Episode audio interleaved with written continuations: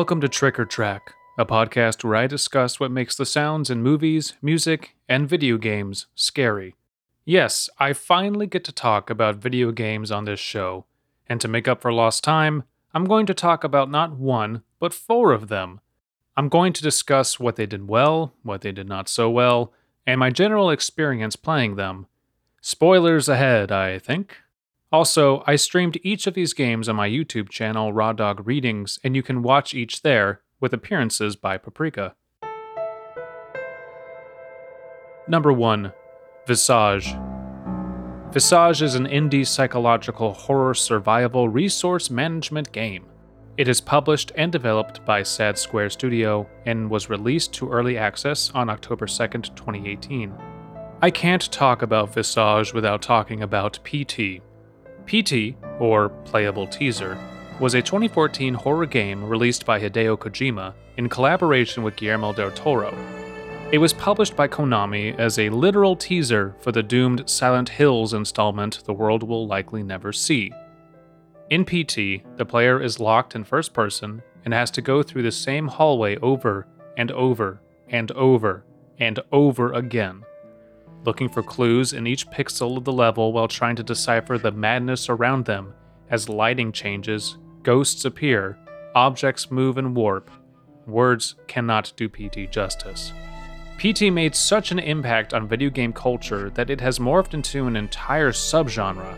Visage is one such entry into that subgenre.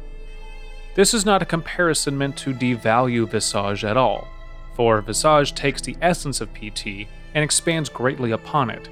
Whereas PT is confined to one ever changing hallway, Visage is set in a surreal, non Euclidean house that seems to exist in some intersection of dimensions.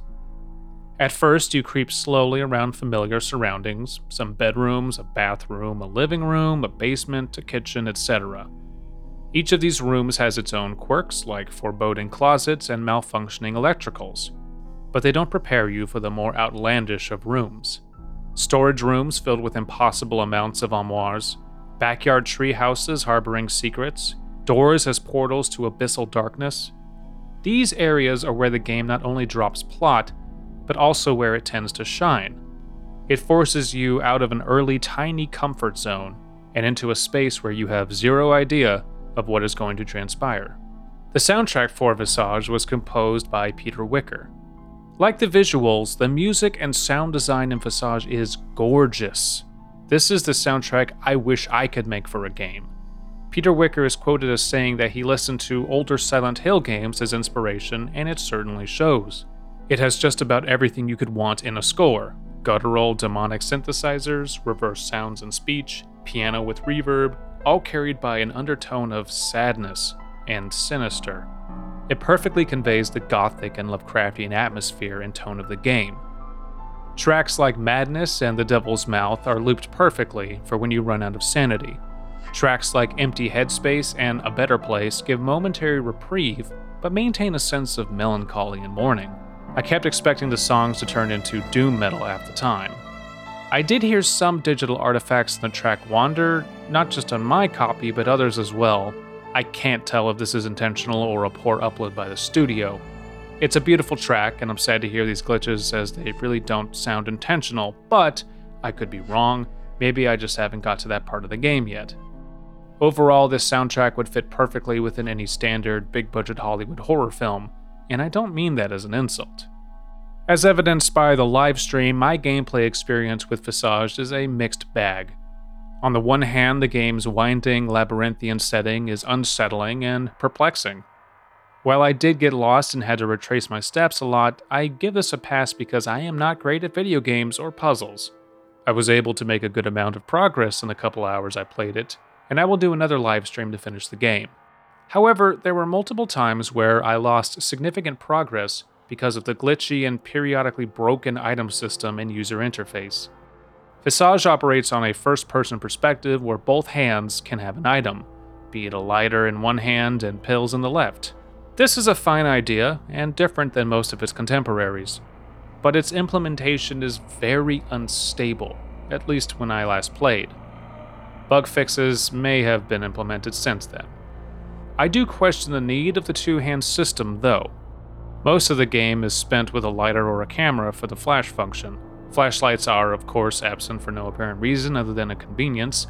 I don't mind replacing light bulbs and lighting candles to preserve sanity, but it seemed easier to just go through the game with a plethora of pill bottles lying around and make sure to race back to a permanent light source instead of worrying about keeping candles lit. Juggling two items via a less than stellar inventory system, especially during a sanity draining event, is frustrating and possibly on purpose. It's possible that the developers wanted to simulate the panic of trying to reach for an item, which I respect, but given how often the items just wouldn't work, takes away from this. All that being said, I know this is a two person development team, and pulling off a game of this scale is a great and admirable feat, so I don't want to sound too harsh. Also, the game is still in early access, so caveat emptor. There are jump scares, but they are very far spread out. Even when you are on the verge of dying, the game overwhelms you more with a distorted HUD and swelling sounds instead of assaulting your fight or flight instinct.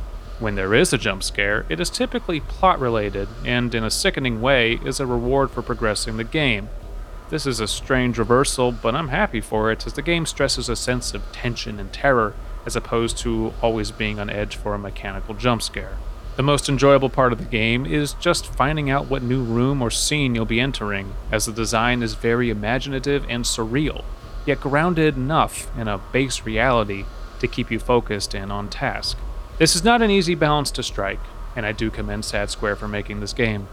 While the game is unfinished and possesses some rather significant bugs that can crash the entire application, I can still award Visage the rank of track.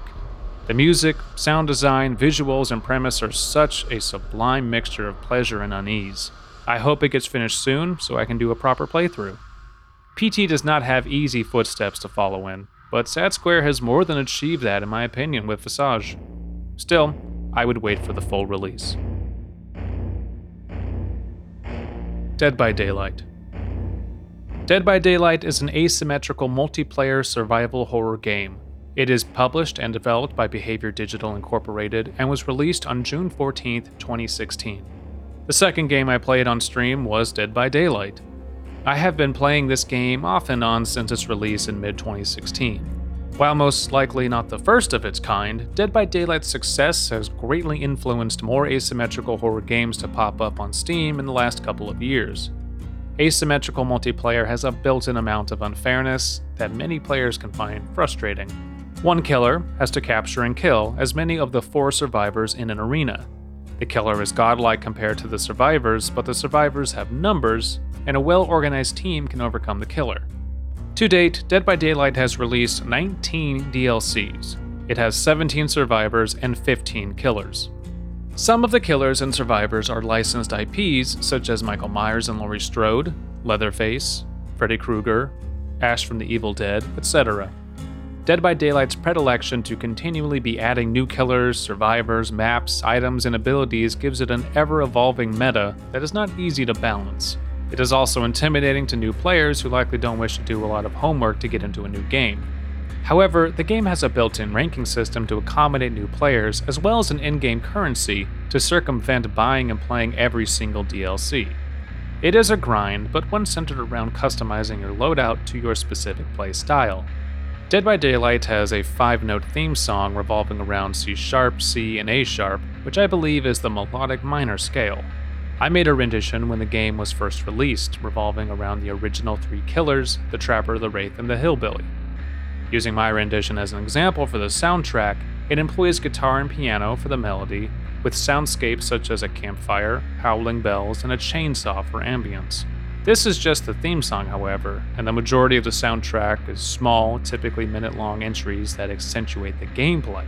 In the original soundtrack alone, there are over 30 songs, Given the 19 DLCs that have been released and the fact that I don't own them all, I can't review the entire breadth of the musical universe in Dead by Daylight, nor is it necessary that I try.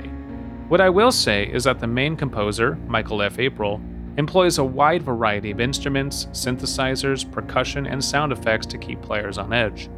This ranges from folk drums to slap bass to violins to chimes and everything in between.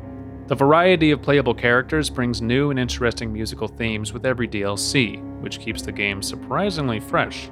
Sound is incredibly important in Dead by Daylight. You can't always see your prey or predator, and relying on audio cues from different panned areas in stereo or just a musical swell is how games are won and lost. One of my favorite perks to take on Survivor, Premonition, is entirely an audio cue that warns me if the killer is within a certain distance. This is often enough for me to get to safety and wait for the killer to pass until they disappear again into the fog of war. Killers have dozens of sounds at their disposal, indicating if an objective has been completed, a survivor has vaulted through a window out of panic, etc. They also emit sounds of their own, such as the nurse's wail, telling players everywhere on the map that the killer is on the move. It acts as both a strategic incentive but also as a sense of terror. In many ways, Dead by Daylight uses very traditional horror movie methodologies when it comes to sound, making for a very cinematic experience. This is further reinforced by the occasional IP from an actual horror movie, such as Michael Myers. Playing Dead by Daylight always gets my heart racing. However, it is not out of fear, like in Visage or Subnautica, but more out of suspense. This isn't a bad thing, it's just different. Fear is hard to maintain in a game or movie. I've seen almost every killer in the game, and they don't scare the shit out of me past the first match. However, thanks to those musical stings, I am always on edge and trying to escape, always nervous that they are near. The game requires each survivor to escape an arena. The arena can be a junkyard, a forest, an insane asylum, a cornfield, a mountain resort, etc. The multitude of maps is one of the game's best strengths, as it pays tribute to how a good horror movie can make any mundane area in the world a scene of horror. Hiding behind objects, plotting out escape routes, using the environment around you, or just trying to survive it adds to the suspense of playing in the arena. To escape, survivors must repair generators to power the gates. They can gather and use items to help themselves or others, or even to inhibit the killer. The killer has weapons and abilities to inhibit and capture the survivors. The premise is simple to understand and very deep to master, given the tomes of perks and items. The only issue I've ever come across in the game is lag. There are no dedicated servers, so the killer is the host. If the host is 8,000 miles away from you, you can bet that there will be lag on your end. Hell, even if they are next door and have a slow internet connection, you'll get lag. This is inescapable, and the survivors pay for it. You have to, amongst every other worry, account for seconds of lag, and it almost always ends up with you killed. If I had to make one criticism, it's this behavior, please make dedicated servers.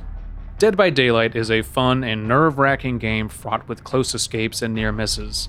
It's best when played with friends, hands down, whether you are surviving against unknown players or you and four others are playing hide and seek together on voice chat and spooking the living daylights out of one another. As there is only one gameplay mode, it can get old after a bit, so I suggest making this a secondary game to a more dynamic and varied entry like Breath of the Wild. It's great to just get one or two matches in now and then. Dead by Daylight is a track for sure. The prolific amount of sound design and music that keeps this game fluid and interesting is something a lot of games skip out on. If this kind of multiplayer isn't to your liking, I completely understand.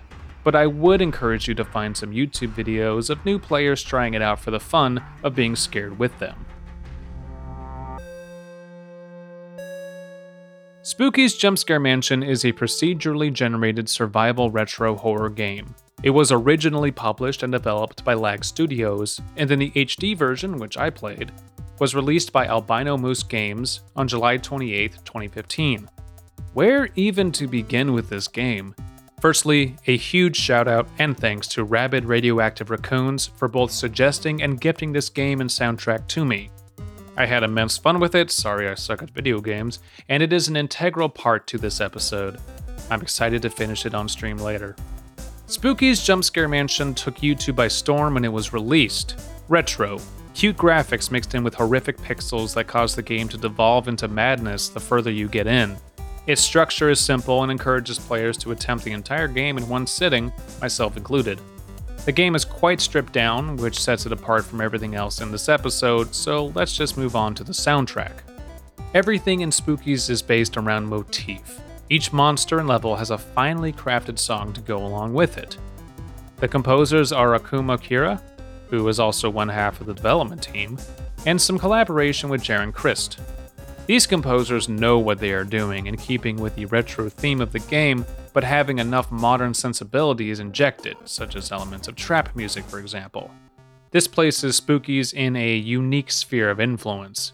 It's a game based around Minecraft esque graphics, plays like a Doom clone of winding hallways, but offers little to no weapons. Your gameplay is almost exclusively getting to a save point and memorizing audiovisual cues and songs along the way. I can't say I've ever played a game quite like it up until now. Songs accompanied by the creatures hunting you often have theme songs that can warp into lo fi or mutilated versions of themselves, further driving home the atmosphere of cute things turning horrific. You'll hear chiptune and more classic synthesizers from the nostalgic video games of your past, but they will morph into something disgusting when you least expect it. The entire game feels like a fresh retrospective on the horror video games of collective memory. Remember that thing you like? What if it was broken? You don't play Minecraft anymore, but you recognize these blocks. You like the blocks, but you can't dig yourself out of this underground chamber. Remember Fatal Frame and The Ring? Yeah, start running from Waifu. There's no camera to help you here. Remember chiptune music? I said start running. I suggest The House That Spook Built, Breakfast Was Too Early and Breakfast Was Too Late, Skinless Cupcake, We Have the Beef, and Your Consenting Mind as tracks evocative of what this game has to offer. As previously stated, the gameplay for Spookies is very stripped down. Get through a certain number of rooms, save, get plots, and encounter new monsters along the way while learning how to survive against them. You'll see Clock Tower, Alien, and other notable franchises paid homage in each level, but never in a cheap way. It's an endurance test given just how many rooms you have to survive before each save spot, and if you die, you may lose an hour of progress. I know I'm being a bit brief with this game, but that's the point really. The game is streamlined for its purposes and orients the player with the objectives very quickly, even when you find yourself in new places that give you a breather, except that stupid hallway that kills you no matter what, you always know that pressing on is the only priority. Learn, adapt, progress, and have a spooktacular time doing so. As pleasing as Visage is, and as impressive as Dead by Daylight's library of sounds is, Spooky's Jump Scare Mansion is the standout star in this episode. It is the strongest track of the four, and I feel a bit bad that I didn't review it last, but I wanted to be chronological. The game is cheap, fun, and I'm so happy it exists. Pick it up and watch my dumbass play it on livestream when you get a chance for how not to play. Stories Untold. Stories Untold is a point and click slash text adventure horror game heavily influenced by the 1980s. It is published by Devolver Digital and developed by No Code and was released on February 27, 2017. Firstly, a big thanks and shout out to Beth Morton for suggesting this game. Beth has done a lot of art for me, specifically for my sci fi podcast hosted with Paprika called Raygun Readers. Check out her art and throw money her way, she deserves it. I played one text adventure game many years ago and barely remember it. I can't remember the last point and click adventure game I've played. Stories Untold melds both of those together in a delicious retro wave aesthetic. I'm partial to retro wave, so my bias is apparent, but this game is careful in its homage and certainly stands on its own. This is the only game I beat on stream, although you can't really beat Dead by Daylight, and I'm very grateful for everyone who came out to watch and support me. Stories Untold is split into four levels, each has its own theme in addition to a general theme, along with appropriate sound design for each level. I'm reluctant to do spoilers here because it is very story based. Watching my final stream will ruin the game for you, so I encourage you all to play it first. It's only $10 and the soundtrack is $2. As stated before, the entire game is retrowave. Heavy, heavy use of synthesizers with glistening pads, thick bass lines, plucky arpeggiated notes, and drawn out leads. I wouldn't be surprised if the entire score was made on one synthesizer or one synthesizer program. Imagine Terminator 2, John Carpenter's The Thing, and Alien. Stories Untold bathes us in these soundtracks with modern production value and imagination. It even adds industrial elements in a certain pivotal scene to close out the game. There is no shortage of great sound design here. It's a short game with a short soundtrack, but nothing is wasted. There is no filler, there is no repetition without reason, and frankly, I'm listening to the main theme on loop as I'm typing this right now. Again, this is a very short game. To say anything beyond the core mechanics would be an injustice to the developers, so I'll be brief.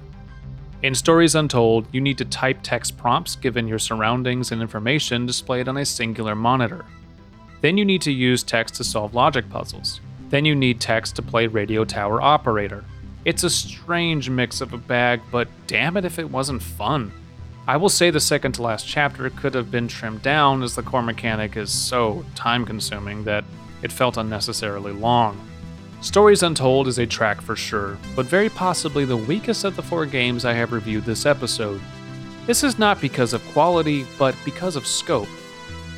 The game is small and narrow in premise. It's a retro wave game and sticks to those guns, but that curtails variety and can be a tad predictable in how the game feels when playing it. Again, this isn't a bad thing, it just doesn't feel as impressive next to the other entries. Spooky's Jump Scare Mansion is a small game as well, but manages to have loads of tracks in it without getting off theme. Still, completing Stories Untold in a single sitting was very rewarding. Thank you to everyone who came out for the live streams when I was researching these games. Thank you again to Rabid Radioactive Raccoons and Beth for suggesting two of the entries. This episode has been one of my biggest undertakings on this show, and I'm happy it's finally out. The past six months have been very, very busy and hectic for me, so I appreciate everyone's patience. I'm not sure what I will review next, so please feel free to message me with suggestions.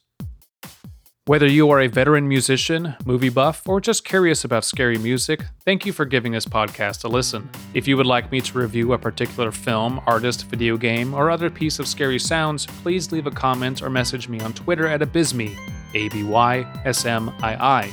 Trick or Track is a part of CreativeHorror.com, a network of podcasts and creators working together to build a constructive community of horror fans.